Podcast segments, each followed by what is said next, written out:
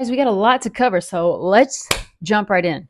On this episode, I want to talk bi- about biblical sex and how it is all intertwined spiritually, physically, emotionally, mentally. It's not just a physical thing that reptiles do or animals do, it is a hugely spiritual thing between humans and God. Um, and the way the enemy, Satan, has degraded it and compromised it and uh, demolished it down to this thing people just do for some pleasure is so far away from God's design for it. Um, and so we are going to talk about it today. And I'm so excited to show you this because you may or may not know this about the Bible and about sex and about humans, but maybe by the end, you'll have some light bulb moments again. All right. So, um, as I established in the last episode, for reptiles, sex is just procreation. For mammals, it breeds attachment and bonding, but God gave us the neocortex. We have attachment and bonding and procreation. But then we also have uh, morals and standards. Um, it's not just something we do for pleasure, which also, though, it brings us pleasure. So thank you, God, for that. But um, Sex is also an act of intimacy. If you notice in scripture, it will say Adam knew Eve when it's talking about sex, or it'll say David knew Bathsheba. Like they know someone. It's a very mental, emotional, spiritual thing. So anyone who tries to break it down and think that you can, in a healthy way, just hook up with someone and not be bothered, you've been believing a lie. You've been lied to stop hurting yourself. Did you know it's a scientific fact? You can Google this right now that the more sexual partners a person has, the more it decreases their lifespan. Your in, it increases your chances of dying younger the more sexual partners you have. So whether you believe in God or not, that's a scientific fact. Okay, back to it. Um, first off, the way I guess I would describe sex, the way God designed it, as it's a covenant and what's a covenant? A covenant is a promise, it's a contract between two people. In the Bible, it's a covenant between God and his people, between Abraham. Um, there's other there's lots of other covenants, but the one I want to focus on right now is in Genesis 15 9, when God says to Abraham, Hey, you're gonna be the father of great a great nation. Lots of descendants are gonna come from you. And Abraham's like, Huh? Uh, I didn't know if you noticed, but me and my wife are way past childbearing years. Like, what are you even talking about? And um, God says, ah, I'm going to give you a son. Don't worry about it. And he's like, How do I know this is going to happen for sure? And God says, Okay, bring me a three three year old female calf, a three year old female goat, a three year old ram, a dove, and a young pigeon. He took all of these animals, split them in half, and laid the halves facing each other but he didn't split the birds. So the reason the symbolism of cu- the act of cutting these animals in half um, was a representation of saying if if my party breaks the contract this is our fate. If you break the contract this is your fate. It's essentially saying hey don't break this contract or we're to die. But um so God said, My half of the promise, my half of the covenant is worship me only, follow the commands that I give you. And as long as you do that, I will bless you. I will protect you. I will fight all your battles for you. I will bless your descendants. Basically, life is going to be really, really good as long as you follow me. Like these are the benefits that come with following me. But if you choose to be like the nations around you, to not do what I've commanded, to not follow the way that I designed you to live. If you worship these false idols, like these rocks and trees and sticks that people would carve images into and say, This is God, and worship it. He said, If you choose to do that, the promise will be broken because you cheated on me. You cheated on me by worshiping other gods, which those aren't gods. They're false idols. They're just little idols they're not even a real God. They have no power. Um, they're only empowered by demons. And if you worship a demon, you're a slave to it and you're going to hell. So don't worship an idol, guys. Back up though. God said, if you worship any of these idols or disobey my commands, the promise is broken. So, um, one of the commands um, that was is, is in the Old Testament, they ended up building a temple for the presence of God to reside in. Um, and there were in in this temple, it was like the courtyard, the temple. There, there's a lot of there's a lot of things with this temple, but I'm going to break it down. I mean, I'm just going to keep it simple. There's a, a part in this temple was just called the holiest of holies, and there was this huge curtain, this uh, veil as they call, called it, because in this room, that's where the presence of God rested. And to be able to enter that room, a priest, the high priest, only one time a year was allowed to go into that room. And to even go in there, they had to sacrifice animals. They had to have clean garments, a clean body. Like there was a big, huge purification process to be to enter into this holiest of holies. Like an animal sacrifice had to be made, the shedding of blood to purify the sins of the people. We talked about that in episode 2.2. But um and that was done once a year. And they were terrified to go into this holiest of holies because if the purification process if any step had been skipped over or missed or they didn't do it properly as soon as the priest walked into that room he would die immediately. Like literally they tied a rope around the priest's leg with the bell and he would walk into that room because if the bell stopped ringing they would know they had messed up the process and the priest died because of it it was huge, huge ramifications for not following these step by step commands by God to enter into his holiest presence. Um, long story short, we all know the Israelites did not follow God and keep all his commands. They worshiped other idols. They defiled themselves. They grew in sexual immorality. They even started acting like the nations around them and sacrificing their children for these false gods, which is actually modern day abortion, FYI. Um, but so the Israelites cheated on God, the covenant was broken. There was an end to it because they worshiped other idols.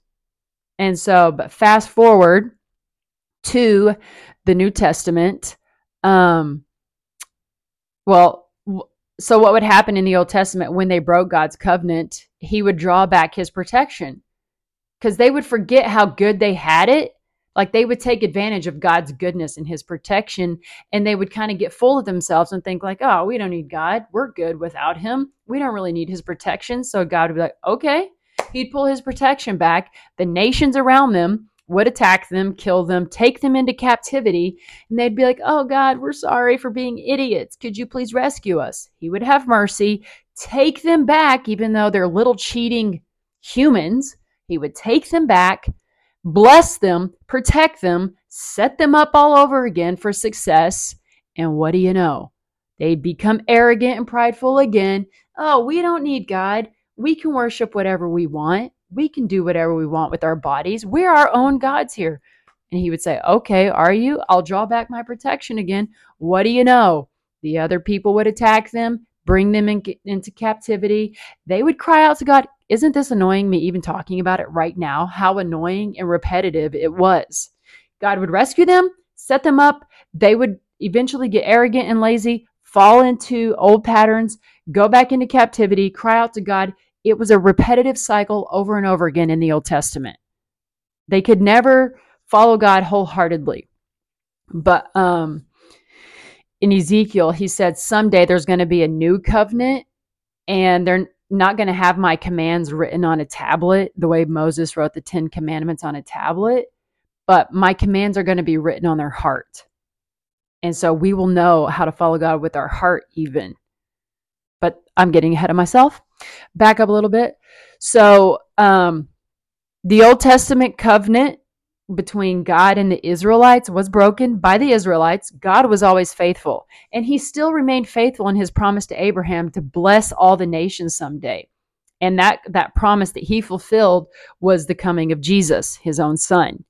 And so if you skip to the New Testament, when Jesus came to earth, stepped out of heaven, came to earth, lived as a human, lived perfectly, never sinned, never disobeyed, was pure in all the ways, and then to enter into the holiest of holies, God's presence, he didn't sacrifice an animal, he sacrificed himself. He shed his own blood. So the shedding of his own blood established the new covenant that allowed us to have relationship with God. In the Old Testament, it was following of all these commands and sacrificing animals. In the New Testament, it's following Jesus and giving our lives to Jesus and letting his blood purify our sins. Um, we have to become a new creation in Christ. We have to be born again. He says, unless you become born again and become like little children, you cannot enter into the kingdom of heaven. So, why am I telling you that story? What's that have to do with sex? I'm glad you asked. so, if we go back to the beginning of the Bible in Genesis, um, God created Adam and he was looking at him and he said, Then the Lord God formed the man. This is in Genesis 2 7. God formed the man out of the dust of the ground and blew into his nostrils the breath of life. And the man became a living being. Only humans receive the breath of life, by the way, not reptiles, not animals. Humans, that's another aspect that sets us apart.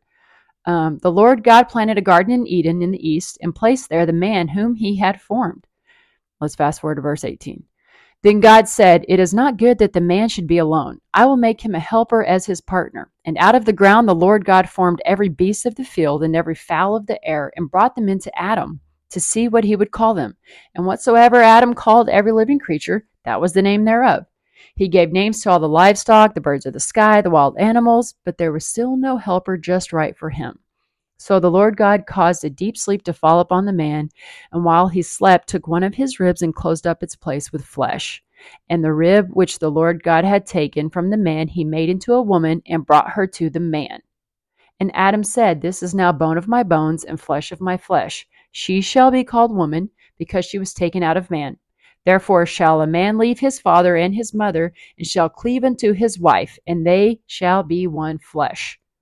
Guys, this is in Genesis. Okay? In the second chapter. Fast forward to the New Testament in Ephesians 5:32, Paul says, "For this reason a man will leave his father and mother and be united to his wife, and the two will become one flesh." This is a great mystery, but it is an illustration of the way Christ and the church are one. Okay. So, the way that he designed humans and designed sex and designed male and female is all a representation of Jesus and his church. Sex wasn't a dirty, shameful, perverted power move to be used between humans, among humans. Satan knows the spiritual the spiritual profoundness, the spiritual depth, the spiritual power behind sex. That is why he preys on humans so much, so, so much in, in sexual ways because it is a spiritual act that God specifically designed for humans to be able to create other humans. It is supposed to be a, a, a holy, beautiful, pure thing between two humans to experience the way God created us to thrive on earth with Him, with each other. And if you listen to my first the first episode where I said let's talk about sex and you felt condemnation for the way that you are, there is I just want to say right now, there's a difference between people who are living like reptiles and want to keep living like reptiles. Those are prideful people. If you are a person that listened to that and you were like, yeah, I do live like a reptile, but I don't want to. I wish that I didn't, but I don't feel like I can stop. You can call on the name of Jesus and he can change you. You are not doomed to destruction if you call on his name. He can rescue you from that. That is the difference in people who live like reptiles and want to keep doing it, and a person who's living like a reptile right now and is like, How do I stop? You stop by calling on the name of Jesus. And there are practical ways of doing that. But I just wanted to say that. I, I was talking more when I when I sound like I'm condemning people, I'm not condemning someone who has a heart that wants to serve Jesus and doesn't like the sin in their life. I'm condemning people that the Bible says they are choosing their own path and they're and they're not choosing Jesus. I'm not the one condemning them. The Bible is. They're choosing their own fate. God has given you a way out of that and it's Jesus. That was just a side note, by the way. But um sex was not supposed to be shameful. we were not supposed to be like reptiles and just doing it whenever we're horny or full of lust. That was for reptiles. And we're not supposed to do it just when we want to feel close to someone, a random person, just to get a little closer to them. No, sex is specifically, exclusively, only within the bounds of a man and a woman that are husband and wife. All right, the way Christ shed his blood and made a covenant with God by shedding his own blood, dying on the cross. It said when when Christ died on the cross, that veil that separated humans from the holiest of holies, God's presence, that veil was torn in two. It says that in the New Testament that when Jesus died on the cross, the veil tore in two. God was saying, This is the new covenant. He paid the price and it is acceptable. I accept his his sacrifice of himself. It was pure, it was perfect. It did away with all sin.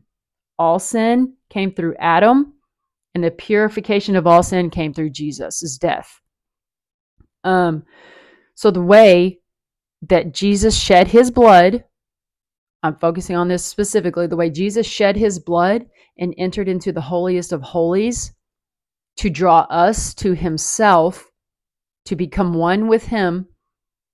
He we by when we accept Jesus, we are born again. We become new creations. Okay, sex being a spiritual thing um this is what I wanted. This is where it gets really cool, in my opinion. Um, God's designed for sex. So Eve was taken out of Adam, and for them to be able to procreate, they have to lay together. The two have to become one flesh. So, in the way that sex between Adam and Eve created life, relationship with Jesus we create new life. We are born again. So we are born once physically when we are born from our mother's womb. Then we are born again spiritually when we receive Jesus. And he says in the New Testament, unless you are born again, you cannot inherit the kingdom of God. Unless you become like a little kid, you cannot inherit the kingdom of God. We came out of our mother's womb one way, and our reptilian brain, our limbic system, our cerebellum, our neocortex, all of that started receiving subconscious programming, conditioning, messages, experiences, family dynamics, male and female roles, all this all this messaging from society from the time we came out of our mother's womb. We have a physical birth. But then when we accept Jesus, we have a new birth in him spiritually and we have to now become like a little baby and learn the ways of the kingdom because we've been walking in the ways of the world since we came out of our mom's womb. That's just the way it happened. Like if you're born in this, that's what you learn. But Jesus says, forget everything you've learned. You have to learn everything again my way now. So we have to humble ourselves and become like little babies and say, okay, I thought life and everything was supposed to be like this, but now that I'm following Jesus, I'm going to read the Bible and see how it tells me to live because Jesus says, if you love me, you will obey my commands. Um, all right, let's go back to how this is spiritually a sexual thing and how sex is a spiritual thing. All right, so the way God designed a man and a woman, um, if you know in the old, it, there's the man was born or created, and then the woman was taken out of the man and they're supposed to be a team. It's not supposed to be a competition, it's not supposed to be a power struggle. It's in the same way that we were created from God. We were created for God, but we were separated from Him by sin. Then, when Jesus died for us, we come back into relationship with Him, back into union. Um, so, God, the way God physically designed us, physically designed a man and a woman, a male and a female in his image. So when we lay together, a man and a woman, we create another human being the way God created us. And um it's a beautiful thing, guys. It's so beautiful, but gosh, the way society makes it this like shameful, embarrassing thing is so sad. Ah, it's depressing the way Satan has just degraded sex and perverted it. But All right, let's get a little technical here. The way God designed our sexual body parts. Um, so I'm going to talk about something here you may have heard before. Just hold on with me. Get out of a religious mindset if you have one. So, um, sex is deeply spiritual and it's a holy thing. A woman's vagina is a spiritual portal. And it leads to her womb, which is a holy place that creates life. Like God gave a woman a womb, a woman, a female, not a male, not a transgender male. Transgender male will have a womb still, unless he gets it physically removed, because he is still a woman no matter what we call him. And there is no male born on this planet that can get a womb implanted in him. Okay? There are just some ways you will never be able to break down male and female and say a woman can become a man and a man can become a woman. Guys, that is just not logical. Like we can be kind and polite and say, okay, you want to identify as a woman now, we'll call you a woman. You're not a woman though. We are all having to collectively live in delusion and playing pretend to get on that language. I'm a he, him. I'm a I'm a she, she, she her. I'm a they. I'm a them. Okay. So we're just skipping that for now. But um a man has a penis and a woman has a vagina. And at the beginning, at the entrance of her vagina, is a blood cell membrane called a hymen. If you know biology or science, you know this. If you don't, you're welcome. A hymen is at the entrance of a vagina. And so when the penis enters the vagina, blood is shed. The hymen is broken. You can Google right now. You can go to Google, pull up your phone, Google, what is the purpose of a hymen? This is the definition you're going to get. Your hymen doesn't serve a purpose in your body or reproductive system. Unlike other organs or tissues with a clear job, no one knows for sure what the hymen does. Some think it might have something to do with keeping bacteria or foreign objects out of your vagina. But we do know it physically creates a partial boundary between the external and internal genital organs. You know why they can't find a scientific purpose for a hymen?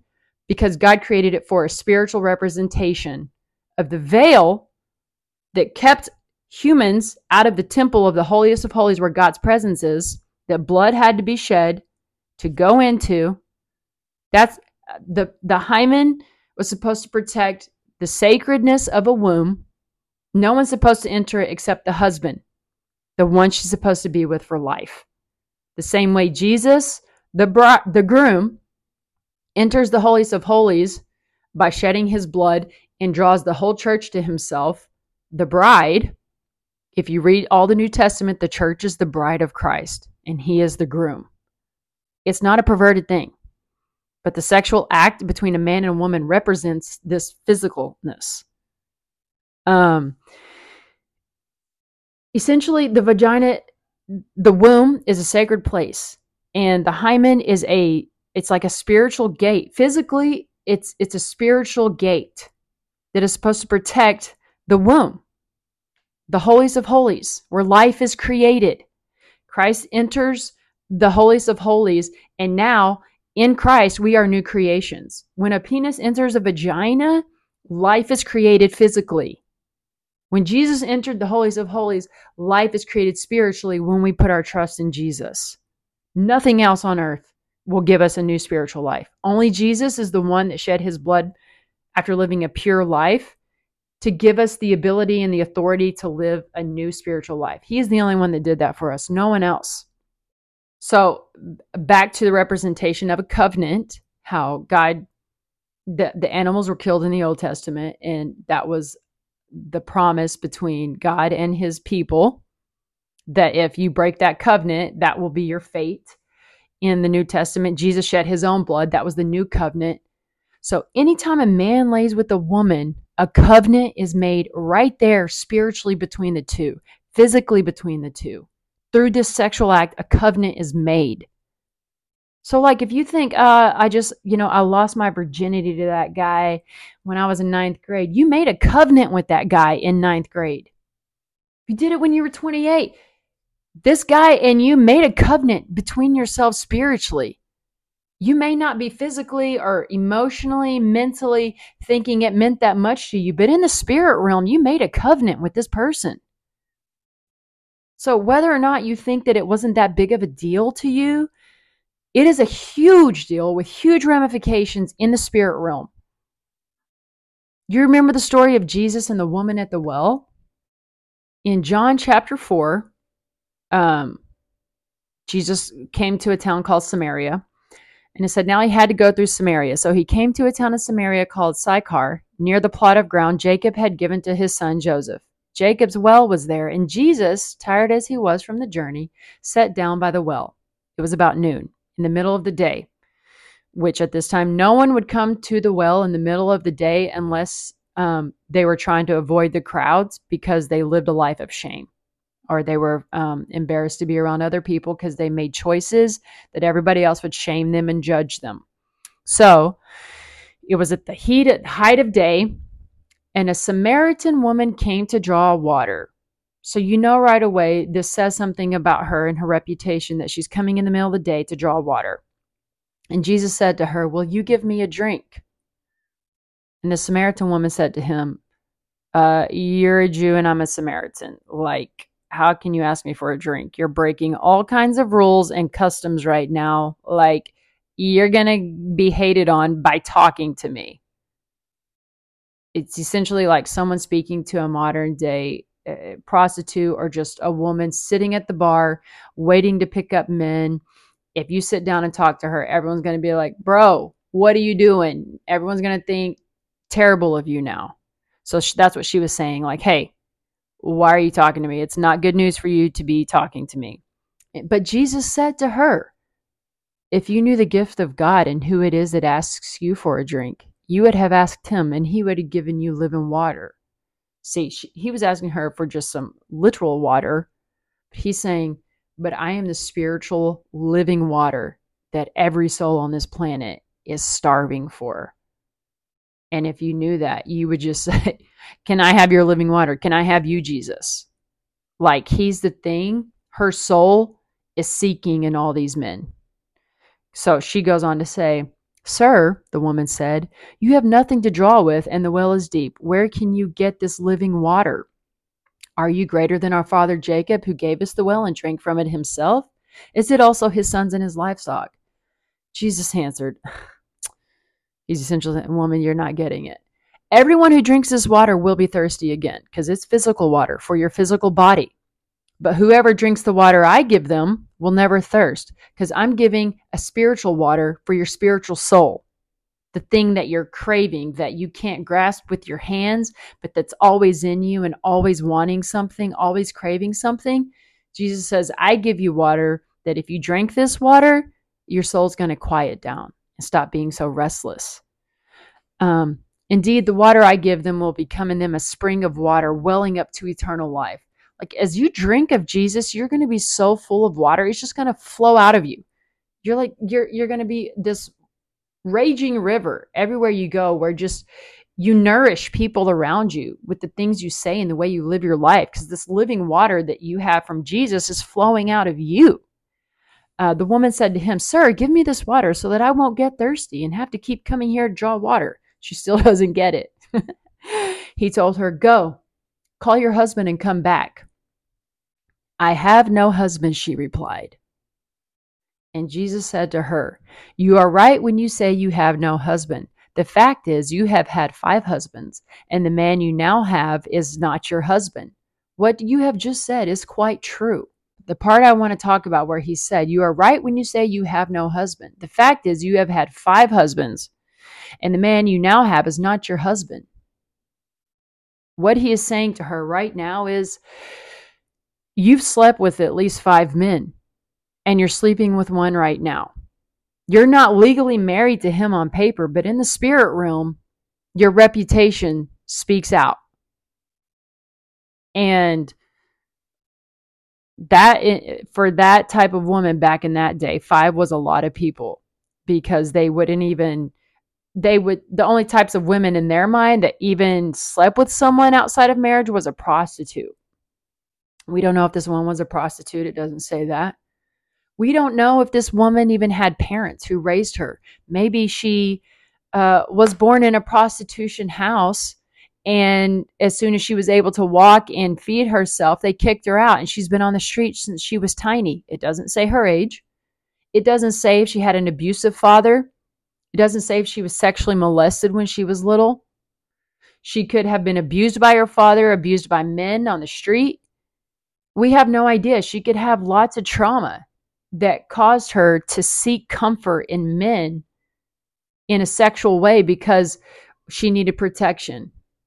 And in her mind, the only way she's going to get this protection if she sleeps with these guys and they take her in because she's giving them sex, but at least it's a roof over her head.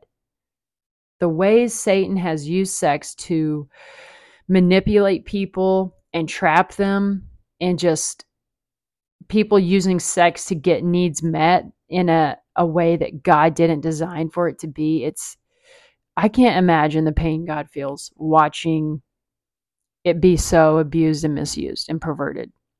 But I said all those things about her because we don't know what this woman's life was like, why she got to this place where she's slept with at least five men. Um, and that's why it also says God looks at the heart because lots of things were happening to this woman's limbic system her whole life and in her mind, the only way to survive is through sex. Like there are so many reasons why people make these choices that we will never know. We don't actually know what it's like to be them or being their shoes. That's why God tells us not to judge. And that's why it says God looks at the heart. And so there's so many people that make choices that I, I will never ever be able to comprehend or understand why they do. And some people I will say, you know what? I don't know the trauma they've been through. And I just, I feel sorry for them on a daily basis. There's people I think of out here in this world making choices, getting used day after day. Um, God, just the way they have to lie to themselves to make it through the day, to find a little bit of comfort in a stranger. And I'm just like, man, I have no idea what that life is like. And it breaks my heart to know people have to do that. But then, as I mentioned earlier, there are people out there that are happy to do that and they want to keep doing that. And they don't want to humble themselves and say, I shouldn't be living this way. Instead, they're full of pride and they say, I like living this way and I'm going to continue living this way. I don't feel, I mean, I still feel sorry for those people because their end is destruction, but I don't feel sorry for them that, like, when they get what's coming to them, their pride Pride's scary. Pride blocks God from moving in your heart and mind. Because just like any 12 step program of people like with an addiction, the first step is having to say, I messed up, I'm wrong, I need help. And pride keeps people from doing that. That's why scripture says God hates pride. Um, but if you humble yourself and call on the name of Jesus, he will save you. So humble yourselves, guys. Don't stay in pride. It's not worth it. Nothing on this earth is worth your soul for eternity. Humble yourselves, guys. Call on the name of Jesus. Repent. Change your lives. He will change your life if you walk with him. Um, but so I was reading the story about the woman at the well because it was establishing she's had five husbands. It didn't say she had married five people, but she had five husbands. So anyone you have slept with, you made a covenant with them. That's a big deal. So, as I mentioned, if you have laid with 20 people in the spirit realm, it is saying you are committing adultery left and right on your spouses, on your future spouse. Like people think adultery is only if you're married and you cheat on them. If you're going to if I'm going to be married in 2 years, if I sleep with someone right now, in the spirit realm, I've made a covenant with that person. And now, if I get married in two years, I'm committing adultery on the person I'm sleeping with now. And my, my body parts, the hymen, the spiritual gate that's only supposed to be broken by my bridegroom, my groom, has been broken by someone else. So, guys, if you think there's no consequence for you sleeping with women other than your wife, you are going around defiling women. You are making yourself one over and over again with women that are only supposed to be with one man. Like, I can't tell you how many guys I've met in my life who think they're going to sleep around as much as possible. And then when it's time to get married, for some reason, they want a girl who's a virgin. Men act like, oh, I'm, I'm, I'm woke. I'm a feminist. You can sleep with as many dudes as you want, and I don't care. So, yeah, let's hook up. It doesn't bother me. I still respect you. But then when it comes down to finding the woman they want to marry, they don't want a woman that's been with a lot of people. The truth actually speaks up. They do actually care. But in the moment, they're going to tell you they don't because they want to get with you. They don't want you to have any standards. They don't want you to have any morals.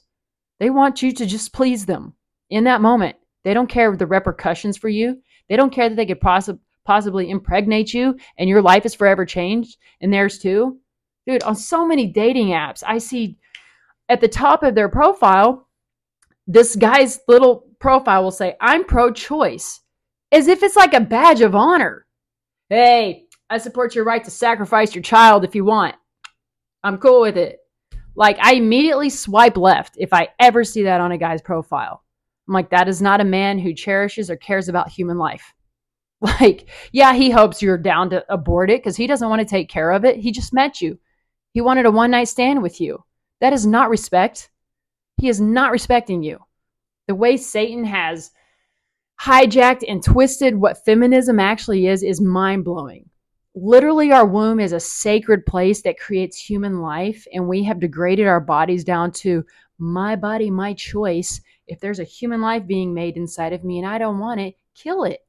Oh, wait, let's not say kill it. Let's say abortion. That sounds better. Yeah. Oh, wait, let's not even call it a baby. Let's call it a clump of cells like the delusion people have to live under to create these heinous acts, but they're still, regardless, sacrificing of children. Like, if we want to change America, we got to start there.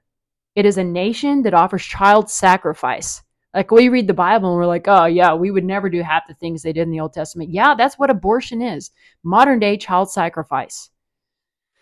I don't even know why I'm on that rant, but I guess it's for someone. But, um, back to just scripture and what it is talking about. When a man lays with a woman a covenant is made. When a man lays with a woman it is a representation of christ dying on the cross shedding his own blood entering into the holiest of holies. Um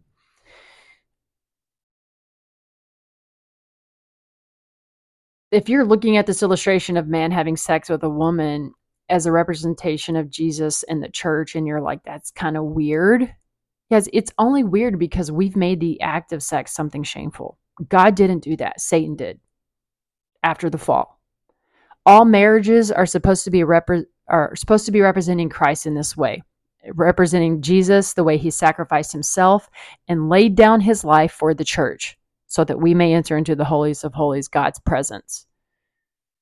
And the Bible says men are supposed to lay down their lives for their wives and children if they have them. They're supposed to be sacrificing their own will and selfish desire for their wives. This is what scripture says. I'm not making this up. It calls women to submit to their husbands the way the church submits to Christ.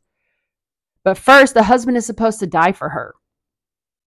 I don't want to get on a super long tangent here, but this scripture has been abused to control and manipulate women into doing whatever the man desires. And that is Satan. That isn't from Jesus. Men, whew, okay. I've just seen people use this verse my entire life to control their wives, which God gave us the freedom to choose to submit to Him. He didn't force us. So, men, you do not have the right or freedom to force or control your wife to do anything. She has the freedom of choice to submit to you or not. The same way you have the choice and freedom to submit to Jesus. And newsflash, if she's not submitting to you, before you ask God to make her submit, you might want to ask God first to show you how to die for her, to die to yourself, to put her first. Because I have literally never met any couple in my life where the man was fully submitted to God and the woman wasn't submitted to him. I have met many couples where the woman isn't submitted to her husband and he can't figure out why, not being able to look in the mirror and see that he's not actually submitted to God first. He has never actually laid down his life for his wife. He thinks doing the absolute bare minimum of a marriage contract, like not cheating, not beating her, paying the bills, is him dying to himself. Like it's it's amazing to me how many men think they're like stand-up guys because they do the absolute bare minimum like that.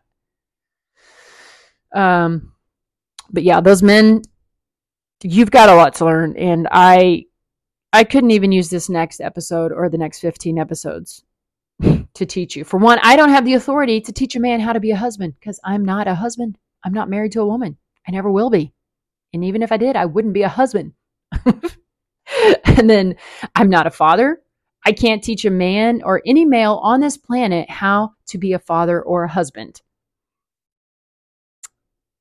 Uh, one question you might want to ask yourself just to get started in the direction is Have you ever washed your wife's feet?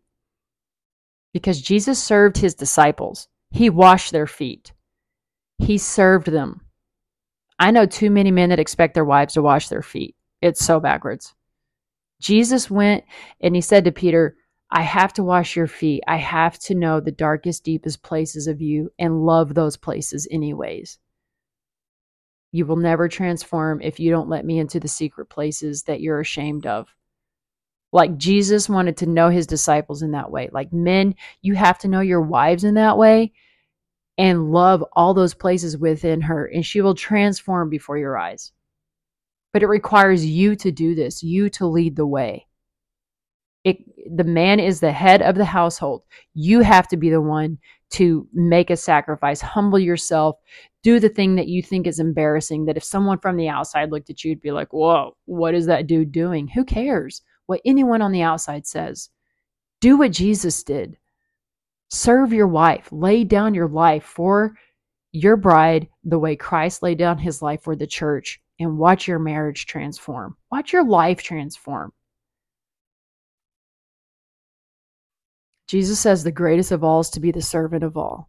So if you're a man out there that has great respect in your society, in your town, if you're running businesses and people like admire you from afar, but when you get home, if you're harsh and disrespectful to your wife, Guys, do not expect to prosper in any area of your life if you do not first honor your bride at home. God will not honor that. If you're a man listening to this and what I'm saying is bothering you or some you have some self-righteous trigger going on inside of you, you're probably exactly the kind of man who needs to learn from Jesus how you're supposed to serve your wife and I, I can't be the one to teach you. But if you're a man listening to this and you're cracking up at everything I'm saying and you're like, yeah, she's right, then you're probably on your way or you probably already are serving your wife the way she's supposed to be. Um, just out of my entire life, I've seen a couple marriages that I like. I've only seen one. One I'm 37 years old. I grew up in a Christian household. I grew up in a Christian town. I grew up going to church. I've only seen one marriage that is actually a full representation of the way Christ died for the church. And that is very sad. And people in the church cannot figure out why the world really wants nothing to do with Jesus or the church. It's not that hard to understand why they don't. I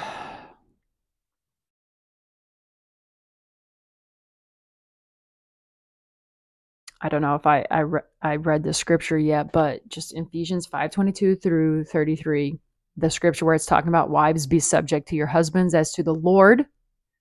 For the husband is the head of the wife, as Christ is the head of the church, his body, and he is himself its savior. As the church is subject to Christ, so let wives also be subject in everything to their husbands. Um, but yeah, I did read that scripture in the beginning, but he calls that a great mystery because it, it, it, it was God's little hint in the way he created Adam and Eve in the beginning of how he planned on reconciling us in the New Testament. He was saying the way Eve was taking out of the the side of Adam and when the two lay together, the two become one flesh and create human life. In the New Testament, Christ died, laid down his life, and when he shed his blood, when we enter into relationship with Christ, new spiritual life is birthed. That's so cool to me. I mean, maybe you don't think it's cool, but I think God's pretty poetic, and that's just pretty dope. Like the way he designed us physically, mentally, emotionally, spiritually. Um I'm going to in the next episode, I'm going to read a lot more scripture just talking about how and I'm going to address the scriptures about like the heart's deceitful above all things, who can discern it? Um, well, we can't discern it because it's your limbic system that got all this subconscious programming growing up. So you're like, my heart wants that. Yeah, well, your heart, don't listen to your heart. It's an animal and we're human, but your heart's acting off of instincts. We're not supposed to act off of instincts. We're supposed to be self controlled. I want to go over scripture that talks about those types of things.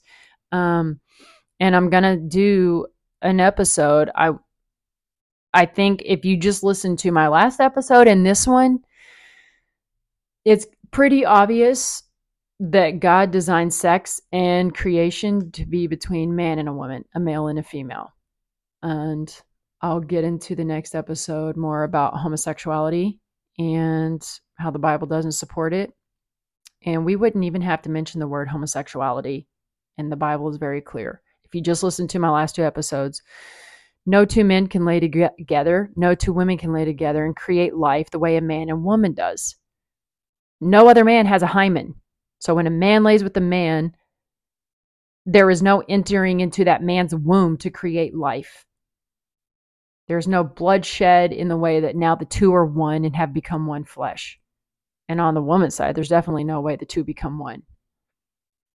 Two women can have a hymen, but then one can't enter with a seed and create life for the other. But yeah, I hope maybe you had some revelations on God's design for sex, how it's a covenant, how it is a representation of Christ in the church. I'm sure you've heard some of that. If you grew up in church, you definitely have. But uh, maybe just in a new way, you will have a more respect and reverence um, I don't know, those are the same word, fear the way that God designed sex to be and honor it. And guys, there's so much blessing and reward to come from honoring sex the way God designed it. And if your parents talk to your kids about it, don't let them going around being marrying everybody in high school, in college. You don't want 50 spouses by the time you get married. That does have a, a spiritual ramification physically mentally emotionally. In the spirit realm i'm sure maybe sometimes you've heard a term called spiritual spouse. That's what they're referring to. You have spiritual spouses when you've slept with people that you're not legally married to. You're still married to them in the spirit realm.